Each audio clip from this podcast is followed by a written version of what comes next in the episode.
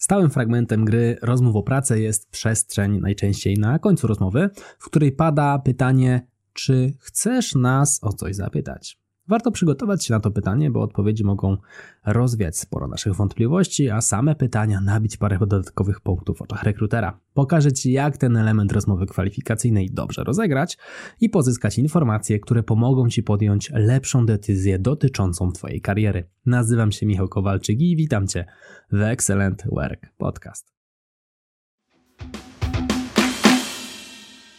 Zanim pojawisz się na rozmowie o pracę, najpewniej otrzymasz krótki telefon lub wiadomość e-mail, aby potwierdzić Twoje zainteresowanie tematem i wstępnie wybadać, czy się nadajesz. Już wtedy zdarza się, że jest awizowany test z Excela, a przy okazji weryfikowana Twoja znajomość języka angielskiego. Na końcu takiej rozmowy pojawia się przestrzeń, abyśmy zapytali. Jeśli spodziewasz się testu z Excela, a nie zostało to wspomniane, warto zapytać, czy takowy będzie. Jeśli tak, możesz dodać pytanie o wersję językową Excela, której firma używa angielski lub polski. Niejednokrotnie spotkałem się z sytuacją paraliżu, gdy na rozmowie kwalifikacyjnej kandydat do pracy dostał test na innej wersji językowej niż się tego spodziewał. Taki szok mocno utrudniał pokonanie testu.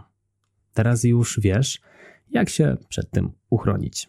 W czasie rozmowy telefonicznej warto również zapytać o dress code organizacji, no aby lepiej dopasować strój do nadchodzącego spotkania na żywo. Przeskoczmy teraz w czasie już do samej rozmowy kwalifikacyjnej.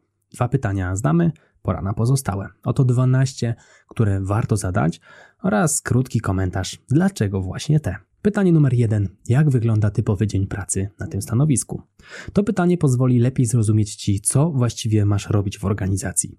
Możesz zestawić odpowiedź rekrutera ze swoimi kompetencjami, aby lepiej zrozumieć, czy jesteś w stanie pomóc tej firmie. Po odpowiedzi rekrutera możesz na przykład dodać, słuchając Państwa odpowiedzi, czuję, że mój zestaw kompetencji świetnie wesprze działania zespołu i pozwoli mi poradzić sobie z czekającymi na mnie obowiązkami, dając firmie wartość. Pytanie numer dwa jakie projekty lub inicjatywy będą kluczowe dla tego stanowiska.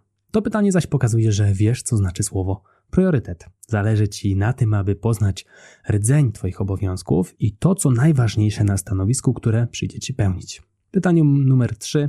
Jakie są możliwości rozwoju i szkolenia w firmie, abym dzięki zwiększeniu moich umiejętności mógł, mogła jeszcze wydajniej pracować dla organizacji? To pytanie pokazuje, że z jednej strony nie zasypujesz gruszek w popiele i chcesz się dalej rozwijać, ale też wiesz, że to pomoże firmie. Taka konstrukcja pytania powoduje, że nie brzmisz jak ktoś, kto przychodzi do firmy tylko po szkolenia, no i ma w planie się zaraz z niej katapultować. Wierzę, że tak nie jest. Pytanie numer cztery. Jakie są oczekiwania w stosunku do osiągnięć na tym stanowisku w pierwszym roku pracy? W tym pytaniu natomiast pokazujesz, że nie tylko cele są dla Ciebie istotne, ważne jest również to, aby wykonać je w zadanym czasie. Ponadto sprawdzasz, czy organizacja wie, czego od Ciebie oczekuje. Taka przejrzystość ułatwi Ci później pracę. Pytanie numer 5. Jakie są największe wyzwania związane z tym stanowiskiem? W tym pytaniu możesz dowiedzieć się nieco więcej o przeszkodach, które mogą na Ciebie czekać, gdy zdecydujesz się przyjąć ofertę i zatrudnisz się w organizacji. Pytanie numer 6. Jak wygląda proces oceny pracowniczej i jak często jest przeprowadzany? To kolejne pytanie wskazujące na to, że jesteś zmotywowany, ale i otwarty na zmiany, tak, aby jak najlepiej wypełniać powierzone ci zadania. Lubisz informację zwrotną, bo dzięki niej wiesz, co warto zmienić w swoim działaniu. 7. Jakie są możliwości awansu i długoterminowego rozwoju w firmie? W przypadku, gdy chcesz iść e, w ścieżkę kariery nieco dalej, warto już na etapie rozmowy kwalifikacyjnej wybadać grunt i sprawdzić, czy w ogóle awanse są możliwe. Warto to pytanie rozszerzyć również o kontekst całej organizacji, a nie tylko pojedynczego zespołu, w którym przyjdzie Ci pracować. Pytanie numer 8. Jak wygląda współpraca między różnymi działami w firmie? Tym pytaniem możesz dowiedzieć się nieco więcej o atmosferze organizacji. Pokazujesz przy okazji, że rozumiesz złożoność relacji w dużej firmie i wiesz, że Twoje stanowisko no nie jest samotną wyspą, więc umiejętność współpracy będzie Ci potrzebna i nią dysponujesz, chętnie użyjesz. Pytanie numer 9. Jakie są plany rozwoju firmy w najbliższych latach?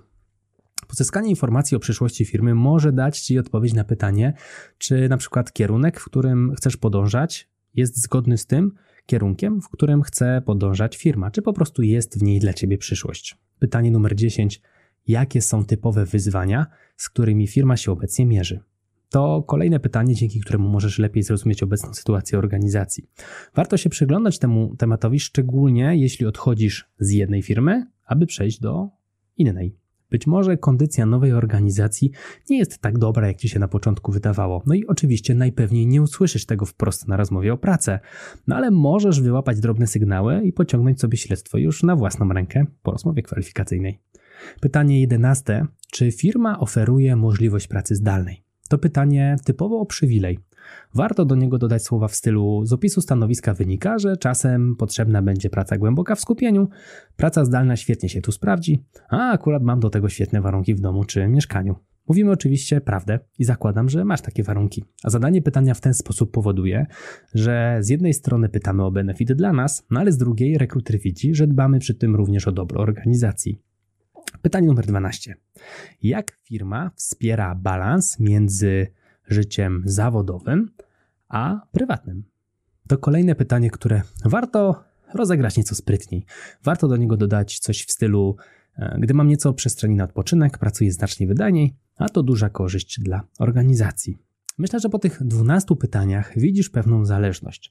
Nawet jeśli pytasz o benefit dla siebie, ubierasz go w taką narrację, aby budował plusy w oczach rekrutera. Celem człowieka, z którym rozmawiasz, jest znalezienie wydajnego pracownika z właściwym zestawem kompetencji, który zostanie w organizacji na dłużej, a nie odejdzie po trzech, po trzech miesiącach. Pytając w określony sposób, utwierdzasz go w przekonaniu, że jesteś tym kimś. Jak zawsze, zakładam, że faktycznie spełniasz cel rekrutera. Narracja ma jedynie spowodować, że on lepiej to zrozumie. Okłamywanie kogokolwiek jest tutaj surowo zabronione.